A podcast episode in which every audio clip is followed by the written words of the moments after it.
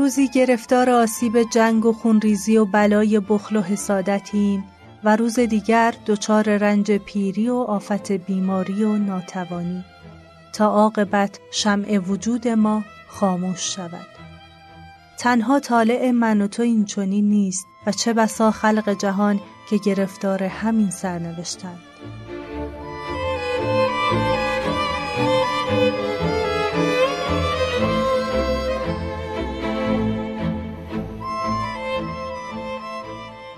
پادکست دراما رو میشنویم من مرزه محمدزاده با همراهی امین اندلیبی این پادکست رو تولید می‌کنیم پادکست دراما راجع به هنر درام، تئاتر یا نمایشه که توی اون از تاریخ تئاتر و اینکه چطور به وجود اومده و چه مسیری رو تا الان طی کرده صحبت می‌کنیم. از نویسنده ها و نمایشنامه ها و کارگردان های بزرگ میگیم و سعی می‌کنیم بررسی کنیم که هر کدوم توی تاریخ تئاتر چه تأثیری داشتن و چه نقاط عطف و جریاناتی رو به وجود آوردن. اگه به هنر تئاتر علاقه دارین و دوست دارین از تاریخ تئاتر بیشتر بدونین با ما همراه باشید.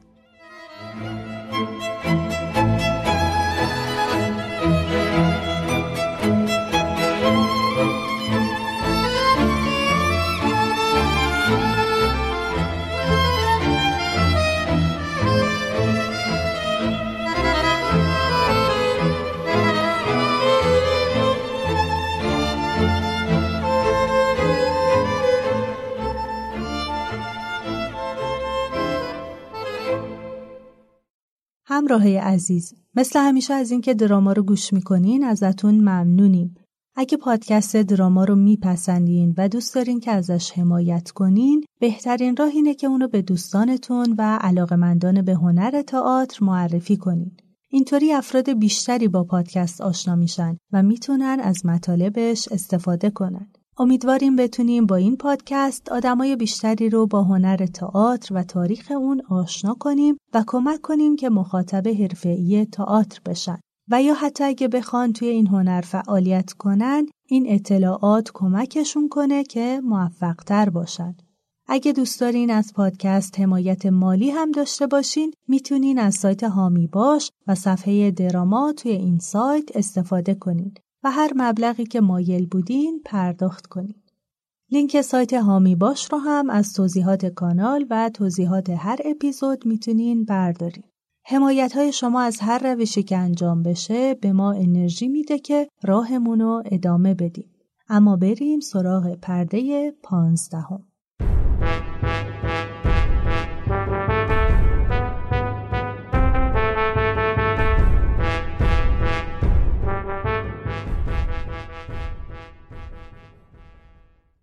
متنی که اول پادکست خوندم از نمایشنامه اودیپوس در کلونوس اثر سوفوکل بود.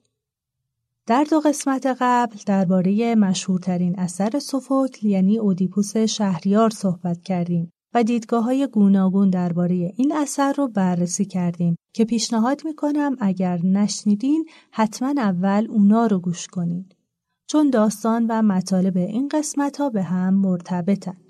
توی این اپیزود سراغ قسمت دوم سگانه اودیپوس میریم. یعنی اودیپوس در کلونوس اما قبل از اینکه وارد داستان نمایشنامه بشیم چند مورد رو از روایت های استوره اودیپوس که با این اثر مرتبط هست مطرح می‌کنیم. در پایان تراژدی اودیپوس شهریار دیدیم که اودیپوس از کرئون خواست که به خاطر کارهایی که انجام داده اونو تبعید کنه. اما کرئون این کار رو به اراده خدایان واگذار کرد. ولی در اول تراژدی اودیپوس در کلونوس می‌بینیم اودیپوس آواره است و تبعید شده. منابع مختلف اتفاق نظر ندارن که چقدر طول کشید تا اودیپوس به تبعید بره. توی یه روایت اومده که اودیپوس سالها در تب موند. فرزندانش بزرگ شدن و کرئون برادر همسر اودیپوس به عنوان نایب السلطنه حکومت کرد. اما زمانی که اودیپوس پیر و فرتود شده بود، فرمان تبعیدش صادر و پیرمرد نابینا آواره شد. اودیپوس قبل از اینکه تبعید بشه به قدری از پسراش رنجید که اونا رو نفرین کرد. درباره دلیل این اتفاق هم روایت های مختلفی وجود داره. یه روایت اینه که دو پسر ظروف نقره‌ای لایوس پدر اودیپوس رو در برابر پدر نابینای خودشون گذاشتن و این کار به خاطر دلایلی که ما نمی‌دونیم باعث شد اودیپوس برنجه. بعضیا هم میگن پسرها غذایی در ظرف شاهانه لایوس بهش دادن که به نظرش بدیمن بود. در مورد غذا هم یکی از روایت های اصلی اینه که حتی بعد از سقوط شاه هم رسم بر این بوده که پسرای شاه قسمت شاهانه غذا رو یعنی شانه و کتف رو براش ببرند. اما پسرای اودیپوس پدر رو فریب دادن و پشت شکار رو بهش دادن که قسمت نامرغوب گوشت بود و اونم از این فریب به شدت ناراحت شد. اما در روایتی که سوفوکل هم در اثرش اونو مد نظر قرار داده دلیل ناراحتی و نفرین پدر این بود که پسراش برای جلوگیری از تبعید اون کاری نکردند. به نظر می‌رسه این روایت درستتر باشه. نفرین اودیپوس هم این بود که پسراش میراثشون را از خاندان شاهی با شمشیر تقسیم کنند و به دست همدیگه کشته بشن. همونطور که در قسمت هشتم پادکست و در توضیح تراژدی هفت دشمن تبس نوشته اشیل اشاره کردیم به روایت اشیل این اودیپوس بود که در بستر مرگ وصیت می‌کنه که بعد از اون پسراش هر کدوم یک سال و به نوبت حکومت کنند و اگر این کار رو انجام ندادن به دست هم کشته میشن. اما طبق روایتی که مشهورتره خود برادرا بودند که برای اینکه از نفرین پدر در امون بمونن توافق کردند که هر سال یکیشون سلطنت کنه و اون یکی به سرزمین دیگه ای بره. بر اساس بعضی از روایت ها پولونیکس برادر بزرگتر و اتئوکلس برادر کوچکتر بود.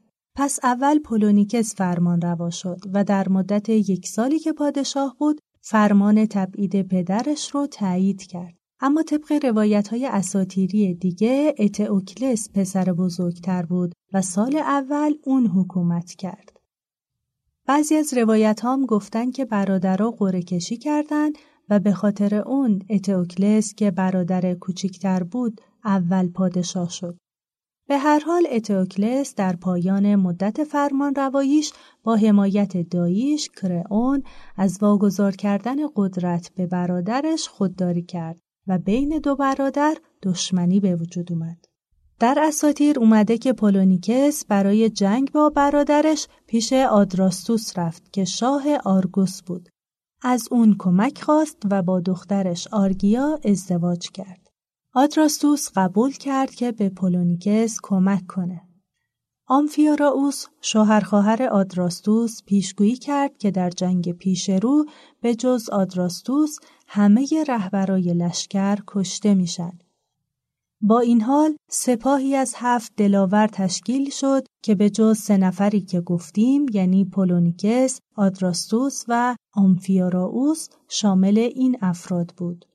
تودئوس، داماد دیگه آدراستوس و سه جنگجوی دیگه با اسمهای کاپانئوس، هیپومدون و پارتنوپاوس که اسامی این افراد در نمایشنامه هم آورده شده.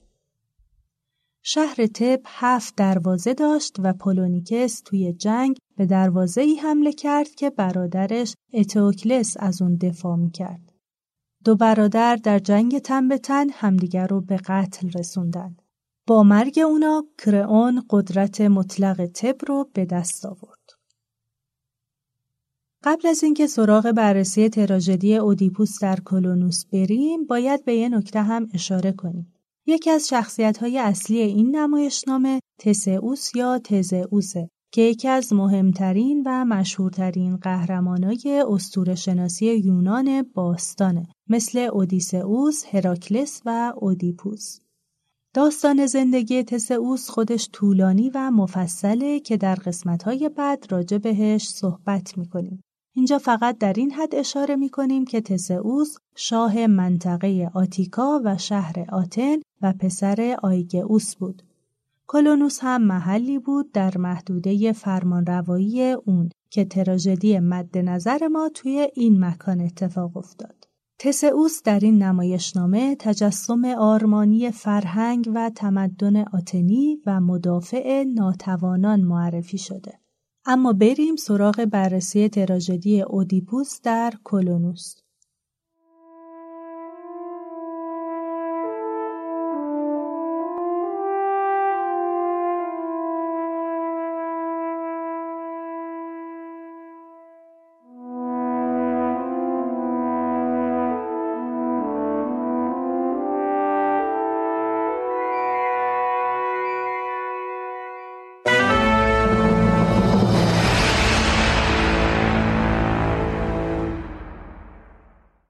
اودیپوس پیر و نابینا همراه دخترش آنتیگونه به بیشزاری می‌رسن که به نظر می‌رسه مکان مقدسیه. یه دهقان اونا رو می‌بینه و بهشون میگه که جایی که اودیپوس نشسته حریم مقدس دختران زمین و تاریکی یعنی الهگان انتقام یا ارینوهاست. درباره ارینوها در قسمت نهم توی توضیح تریلوژی اورستیا صحبت کردیم. دهقان میگه اسم این منطقه کلونوسه و پادشاهش همونطور که گفتیم تسئوسه. همسرایان که جماعتی از پیرمردهای کلونوس و مشاورای خردمند شاه هستن وارد میشن. اونا از اودیپوس و آنتیگونه می‌خوان که از بیشه مقدس بیرون برن و حرمت اونجا رو نگه دارن. اودیپوس هویتش رو بهشون میگه اما اونا وحشت می‌کنن و ازش می‌خوان از سرزمینشون دور بشه تا وطنشون به تباهی دچار نشه. آنتیگونه در حمایت از پدرش میگه کارهایی که اون انجام داده با خواست خودش نبوده و تقاضا می‌کنه که بهش رحم کنن و میگه خدا رهنمون ماست و هیچ آدمی زاد زنده ای به راهی نمی رود مگر آنکه خدا نموده باشد. رهبر همسرایان میگه ما به خاطر رنجهای اودیپوس باهاش مهربونیم اما از اراده خدایان میترسیم. اودیپوس هم جواب میده پس بزرگی و نامی که به هیچ انجامد به چه کار می آید؟ به هیچ. و اونا رو محکوم می‌کنه که یه مرد غریب و دردمند رو از شهرشون بیرون می‌کنن در حالی که به دلیل رنجهایی که متحمل شده مرد مقدسیه که بنا به خواست خدایان حضورش مایه رحمته. بعد از اونا تقاضا می‌کنه با پادشاه دیدار کنه. کمی بعد ایسمنه دختر دیگه اودیپوس به دیدنشون میاد. اون در طول دوره تبعید پدرش بشارتهای پیشگویان و خبرها رو بهش میرسون. ایسمنه خبر میده که برادراش اول به خاطر نفرین گریبانگیر خاندان کادموس یعنی خاندان جد اودیپوس به پادشاهی دایی خودشون کرئون راضی بودند تا شهر دچار جنگ و خونریزی نشه اما کم کم حریص شدن و برادر ستیزه خوی کوچیکتر یعنی اتئوکلس برادر بزرگش پولونیکس رو از سلطنت و سرزمین پدریش رونده. پولونیکس هم به آرگوس رفته و با متحدای خودش یه لشکر آماده کرده. ایسمنه توضیح میده که پیشگوها بشارت دادن شهر تب نجات پیدا می‌کنه به شرطی که زنده یا مرده اودیپوس توی شهر باشه. اون خطاب به پدرش میگه خدایان تو را فرو افکندند و اکنون بر می‌کشند. اودیپوس با تنه میگه دریغا تباهی در جوانی و پاداش در پیری. بعد ایسمنه خبر میده که کرئون به زودی به دیدن اودیپوس میاد تا اونو با خودش ببره و در کنار سرزمین تب اقامت بده تا بعد از مرگ کسی به مزارش آسیب نرسونه. بنا به گفته فرستاده هایی که به معبد دلفی رفتن اگر بلایی سر مزار اودیپوس بیاد اهل تب هم از بلا در امان نمیمونن. ایسمنه همینطور میگه چون اودیپوس لایوس رو کشته کرئون هم اجازه نمیده که اون وارد تب بشه. اودیپوس هم که اینو می‌فهمه میگه پسران تبهکار پس آنها بیشتر در اندیشه فرمان روایی خود هستند تا بازگرداندن پدرشان. من می‌خواهم نه آنکه فرمان رواست بماند و نه آن را که رانده اند بازگشتی باشد. آنان نه فریاد رس من بودند و نه پشتیبانم. فریاد من بیپناه را شنیدند و هیچ نکردند. بعد به همسرایان میگه اگه شما در کنار من بمونین سرزمین شما را نجات بخشی بزرگ خواهد بود. اودیپوس از همسرایان می‌خواد مراسم مذهبی رو که برای پوزش از خدایانی که به حریمشون پا گذاشته باید به جا بیاره بهش یاد بدن.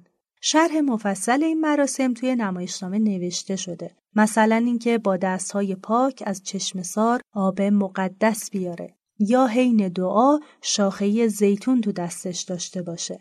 اما چون اودیپوس نمی‌تونه ایسمه نمیره تا به جای پدر مراسم رو انجام بده. تسئوس وارد میشه و با احترام از اودیپوس می‌پرسه که آیا برای کمک گرفتن اومده و بهش میگه من پرورش خود را که چون تو در تبعید گذشت و خطرها که با جان خود کردم و جنگهای فراوان و یکتنه در سرزمینهای بیگانه را از یاد نمی‌برم. پس نمی‌توانم از هیچ مسافر غریبی چون تو روی بگردانم و از یاری به او سر باز زنم. اودیپوس هم جواب میده که من آمده ام تا هدیه ای نسارتان کنم. تنی زجر دیده و بدمنظر اما بسی پربهاتر از نفس زیبایی. بعد در مورد این میگه که پسراش می‌خوان اونو به تب برگردونن. تسئوس می‌پرسه چرا از تبعید بر نمیگردی و اودیپوس دلیلش رو ترد شدنش می‌دونه و به تسئوس پیشنهاد میده که اگر اونو پیش خودش نگه داره این کار شاه بیپاداش نیست مگر اینکه خدایان دوباره اودیپوس رو فریب داده باشند. تسئوس هم به همسرایان میگه که مواظب اودیپوس باشن و قول میده که ازش حمایت کنه و میره. کرئون وارد میشه و خطاب به بزرگان کلونوس میگه در فکر خشونت نیست و اومده تا اودیپوس رو راضی کنه که به تب برگرده.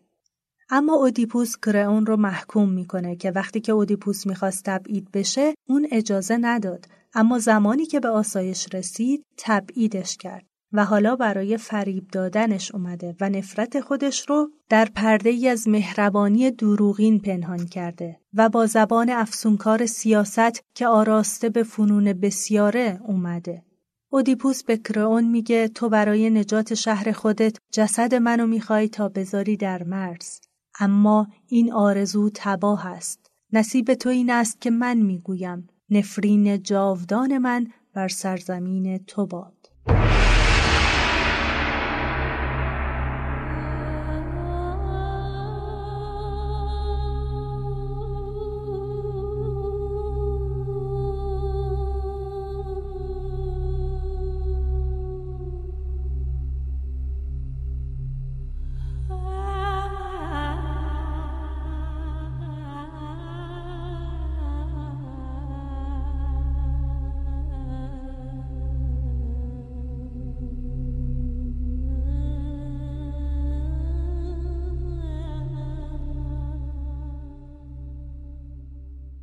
پس کرئون اودیپوس رو تهدید می‌کنه و خبر میده که ایسمنه رو گرفته و دستور میده آنتیگونه رو هم دستگیر کنند تا اودیپوس تسلیم بشه. کرئون مثل خیلی از دیکتاتورهایی که مسئولیت کار خودشونو نمیپذیرن و تصمیم شخصی خودشونو از طرف تمام مردمشون مطرح می‌کنن میگه گرچه من پادشاه آنانم اما به فرمان آنان در این جایم. نگهبانا آنتیگونه رو می‌برند اما همسرایان جلوی کرئون رو می‌گیرن. کرئون هم به اودیپوس حمله می‌کنه تا اونو گروگان بگیره اما پیرمرد به قربانگاه بیشزار پناه می‌بره. بعد تسئوس وارد میشه و دستور میده سربازاش دنبال دخترای دزدیده شده برن. اون کرئون رو محکوم می‌کنه که به قانون و عدالت تجاوز کرده و به آین شهر آتن توجه نکرده و مایه بدنامی تب شده. کرئون هم خودش رو محق جلوه میده که به خاطر اعمال گذشته اودیپوس می‌خواسته اونو دستگیر کنه. اودیپوس خودش رو بیگناه می‌دونه و میگه وقتی سرنوشت شوم مقدر می‌شد در این میانه چیست گناه من که در آن زمان هنوز به دنیا نیامده بودم. در ادامه تسئوس به کرئون فشار میاره تا دخترها رو برگردونه. بعد به اودیپوس خبر میده که کسی برای دیدنش از تب اومده. اودیپوس می‌فهمه که اون پسرش پولونیکسه و عصبانی میگه حتی نمی‌خواد صدای اونو بشنوه. اما با وساطت آنتیگونه قبول می‌کنه. پولونیکس میاد و به گناه خودش در حق پدر اعتراف می‌کنه و از اون بخشش می‌خواد. اودیپوس جوابی نمیده. بعد پولونیکس از تبعید خودش صحبت می‌کنه و اینکه برادرش در حقش ظلم کرده و مردم هم از برادرش پشتیبانی کردند. پولونیکس دلیل این اتفاق رو نام نفرین شده پدرش می‌دونه. بعد از رفتنش به شهر آرگوس و ازدواجش با دختر شاه میگه و از همپیمان شدنش با جنگاورای نامآور خبر میده. البته توی نمایشنامه پولونیکس به جای آدراستوس شخصی به اسم اتئوکلوس رو به عنوان یکی از هفت دلاور معرفی می‌کنه. پسر از پدر می‌خواد که خشم خودش رو کنار بذاره و اونو حمایت کنه چون به گفته ی هاتفان پیروزی در جنگ با کسیه که اودیپوس پشتیبانشه. اون قول میده که بعد از پیروزی اودیپوس رو به جایگاهی که سزاوارشه برسونه. اودیپوس در جواب اول میگه فقط به خاطر تسئوس با پسر صحبت می‌کنه و خطاب به پولونیکس میگه این تو بودی که پدرت رو از شهر شاواره کردی در حالی که خواهرات ازش نگهداری می‌کردن. اودیپوس نابینا نه تنها اونو نمیبخشه بلکه دوباره پسراش رو نفرین می‌کنه که هر دو در کنار هم بمیرن تا رفتار با پدر و مادر را بیاموزید و از ناسزایی که بر من کور روا داشته اید پشیمان شوید. آنتیگونه از برادر می‌خواد حالا که حمله به تب موجب مرگ هر دو برادر میشه به آرگوس برگرده. اما پولونیکس حاضر نیست کار برادرش رو بی جواب بذاره و به آغوش مرگ میره. کمی بعد زمان مرگ قهرمان داستان فرا می‌رسه. مدام صدای رعد به گوش می‌رسه. اودیپوس مضطرب درخواست می‌کنه که به تسئوس خبر بدن تا بیاد چون خدا از فراز ابرها ندا می‌دهد و مرا به کام مرگ می‌خواند. اون می‌خواد به وعدش وفا کنه و برای تشکر در حق تسئوس و شهرش دعای خیر بکنه.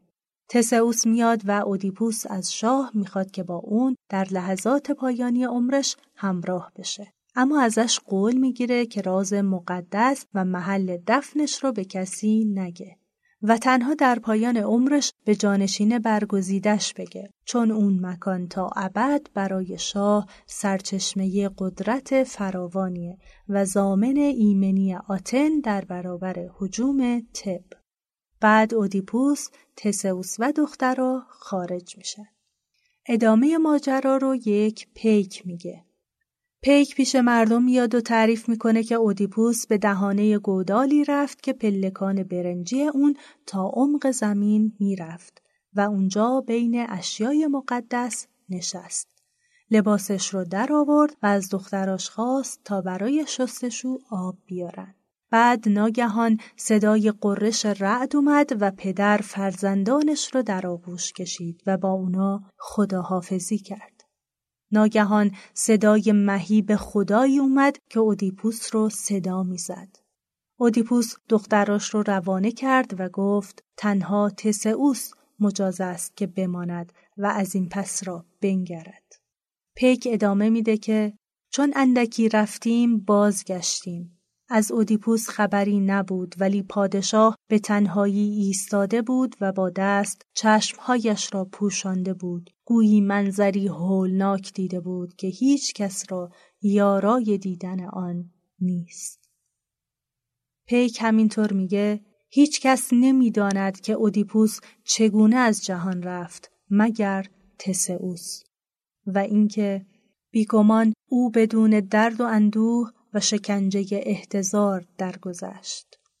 در پایان دخترها وارد میشن و سوگواری می‌کنن. اونا از شاه می‌خوان که آرامگاه پدرشون رو بهشون نشون بده اما تسئوس میگه به خاطر قولی که به اودیپوس داده نمی‌تونه این کار رو انجام بده.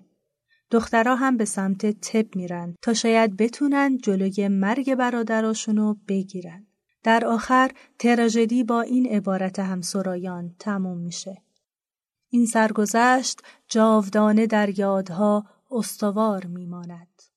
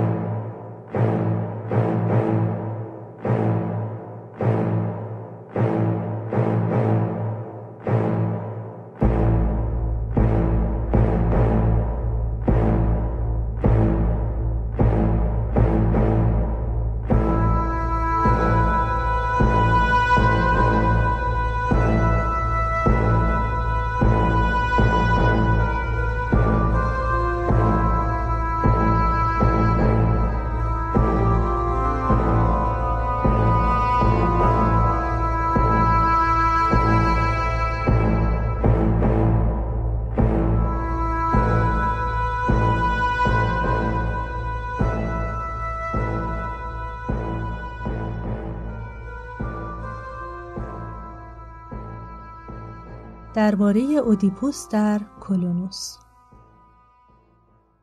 سوفوکل تراژدی اودیپوس در کلونوس رو کمی قبل از مرگش نوشت و اولین نمایش اون پنج سال بعد در 401 پیش از میلاد توسط نوش اجرا شد. گفته شده که سوفوکل در نوشتن این اثر از نمایشنامه زنان فنیقی اوریپید تأثیر گرفته. علاوه بر روایتی که سه تراژدی نویس بزرگ یونانی از این داستان برای ما گذاشتند، روایت های دیگه هم درباره سرنوشت اودیپوس گفته شده. مثلا روایت استاتیوس شاعر رومی در تبائیس. در قسمت دهم اشاره کردیم که یکی از پسرای سوفوکل ترسید که پدرش اموالش رو بیهوده بزل و بخشش کنه. پس علیه اون به دادگاه شکایت کرد تا حکم دیوانگی پدر رو بگیره و دستش رو از اداره اموالش کوتاه کنه. اعتقاد بعضی منتقدا اینه که منشأ صحبت‌های اودیپوس علیه پسراش توی این نمایشنامه از همین قضیه بوده. به هر حال سوفوکل دادگاه رفت و در برابر قاضی های دادگاه با قرائت یه خطابه ادیبانه و هنرمندانه که گویا بخشی از نمایشنامه اودیپوس در کلونوس بود نشون داد که نه تنها دیوانه نیست که همچنان ذهن درخشان و پرقدرتی داره.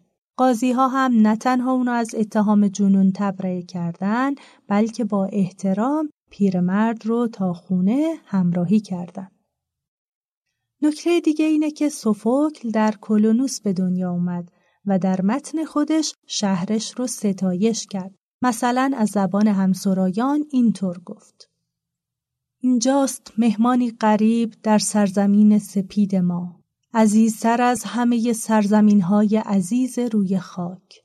زادگاه اسبان زیبا و دره های پردرخت. مالامال از بلبلان خوش الهان که در سایبانهای انبوه پیچکهایی به تیرگی شراب و های در همه خوشه های تاک پناه جستند. ژاکلین دورومیی در مورد این تراژدی میگه اودیپوسی که سوفوکل در اودیپوس در کلونوس مجسم می‌کنه مردیه که نمی‌بینه و تنی نداره از پسراش بریده و همه ازش فرار می‌کنن. گذشته از اینا اگر نابیناست آیا به خاطر این نیست که می‌خواست از مردم دور باشه؟ خودش در تراژدی اودیپوس شهریار گفته بود اگر امکان داشت تا بتوانم جلوی جریان صدا را به گوشهایم صد کنم هیچ چیز مانع نمی‌شد تا بدن بیچارم را قفل کنم با کور و کر کردنش. پس اودیپوس تنهاست اما در نفرتی که دیگران از اون دارن و محکومه که اونو تحمل کنه یه چیز اصولا غیر عادلانه می‌بینه. اون که ناخواسته مجرمه مسئول نیست و دائم اظهار بیگناهی می‌کنه. مثلا در برابر اتهامهای کرئون میگه بدبختی هایم را تحمل کردم. افسوس به رغم میل خودم و می‌پرسه چگونه به خاطر عملی غیر ارادی می‌توان محکومم کرد. اودیپوس نمونه یه انسانه که به ناحق محکوم شده. از نظر درومیی اودیپوس هم از نظر نظام اخلاقی و هم از جنبه عملی تنهاست با اینکه دوتا دختراش پیشش هستن. اما سوفوکل در نمایشنامش اودیپوس رو ناگهان از این تکیهگاه هم محروم می‌کنه. کرئون دختراش رو ازش جدا می‌کنه. همونطور که کمان فیلوکتتس رو که تنها داراییش بود ازش گرفتن. با این حال حتی توی این لحظه هم اودیپوس برای تنهاییش گریه نمی‌کنه. این تنهایی مغرورانه، کینجویانه و تقریبا پرخاشگرانه است. اون می‌دونه از قدرت بینظیری برخورداره. دورومیی بدعت اصلی نمایشنامه اودیپوس در کلونوس رو این می‌دونه که قهرمانش که در شروع نمایش به طرز دردناکی مطرود و تنها بود به تنهایی دیگه ای دچار میشه که به نوعی امتیاز الهیه. اودیپوس با بینهایت تنهایی آشنا میشه برای رسیدن به نوعی از تنهایی که در ورای انسان جای می‌گیره. اودیپوس تنها میمیره مثل آژاکس اما مرگش با حاله ای از اسرار مقدس همراهه. کسی هم نمی‌دونه اون چطور میمیره و مزارش کجاست. اون مثل قهرمانای بقیه تراژدی ها یه انسان جدا از دیگران اما جدا بودن اون عمیقتره چون با بقیه آدما فرق داره همه اینا نشون میده که سوفوکل به تراژدی تنها بودن در بین دیگران تنهایی دیگه هم اضافه می‌کنه که به رابطه بشریت ربطی نداره بلکه به رابطه قهرمانا با خدایان مربوطه. سرنوشت به این مرد که بازیچش بوده امتیازایی میبخشه. یه هدیه آسمانی بدون دلیل به اون داده میشه. همونطور که در گذشته محکومیت بدون هیچ دلیلی بهش داده شده بود. از دیدگاه سوفوکل چیزی برای توضیح وجود نداره. نه توضیحی نه پرسشی. هر چیزی همان است که باید باشد. به همین سادگی.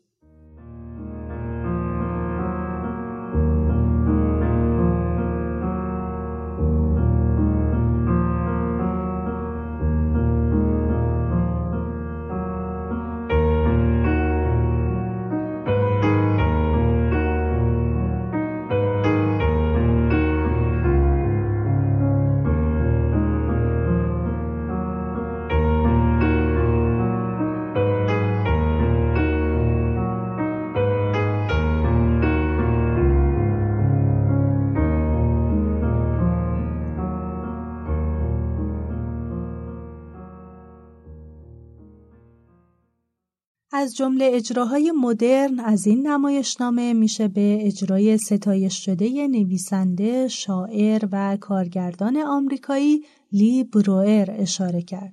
بروئر معتقد بود که باید بین متن کلاسیک که زیر رسوبات تاریخ دفن شده و سبکهای نمایشی معاصر یک گفتمان جدید به وجود بیاد. موفق ترین بازسازی بروئر از متنهای کلاسیک هم اقتباس اون از اودیپوس در کلونوس در سال 1983 بود که در آکادمی موسیقی بروکلین نیویورک اجرا شد با عنوان گاسپل در کلونوس. باید اشاره کنیم که گاسپل یه نوع موسیقی مذهبی مسیحیه که بیشتر یه گونه از موسیقی آوازی سیاه پوستای آمریکاست که از اوایل قرن بیستم و اغلب در کلیساهای ایالتهای جنوبی آمریکا به وجود اومد. بروئر اعتقاد داشت نمایش اون ترکیبی از نمایشنامه سوفوکل که نماینده سرمستی یونانی بود با مراسم انجیلخانی سیاه در کلیساهای معاصر آمریکا.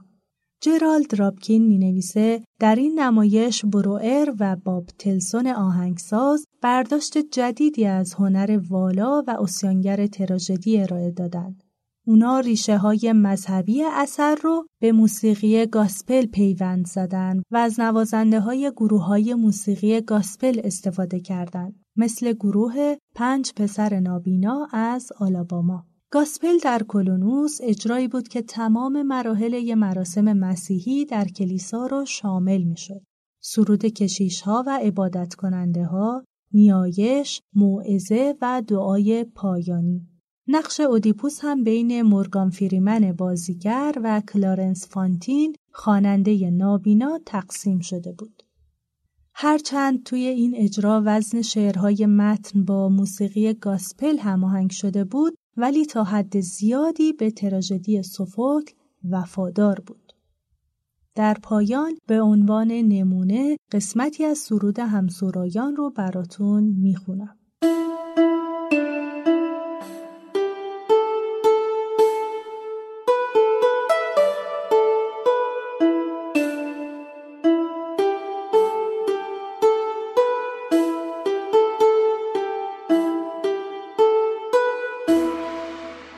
کس که در زیر این آسمان آرزومند عمر دراز است یا آن کس که پیوسته فزونی می طلبد و به کمتر از آن رضایت ندهد او را به حقیقت خردمند نمی توان شمرد چون سالهای عمر طولانی شود رنج و اندوه آدمی فزونی مییابد و شادیها از دسترس او دور می شود. سرانجام نیز سرنوشت آدمیان همه یکسان است و مرگ بی سر و صدا به سر وقت آنها می آید تا آنان را آرامشی بخشد.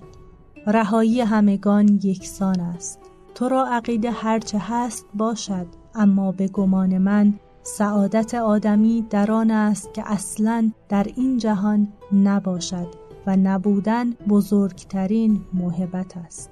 اما چون زندگی آغاز شد بهتر آنکه هرچه زودتر به فرجام رسد. و به دیاری که از آن آمده ایم شتابان بازگردیم چون روزهای آسوده جوانی گذشت دیگر چه غمها و چه دردهای جانکاه که تحمل نمی کنیم.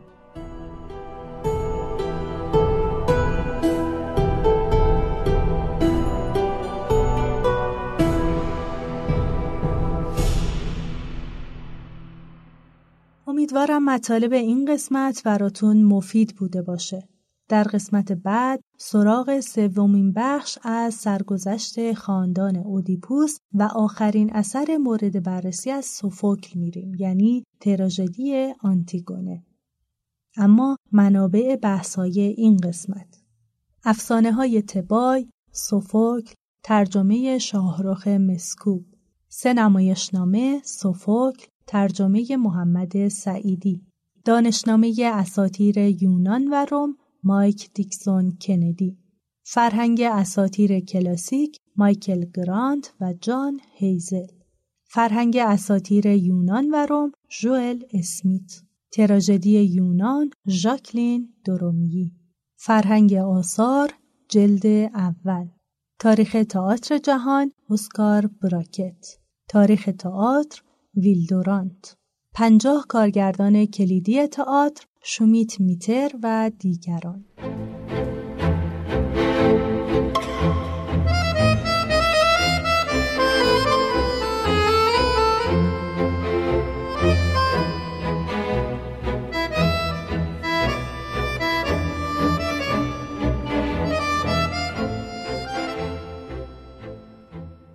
ممنون از اینکه توی این قسمت هم همراهمون بودین.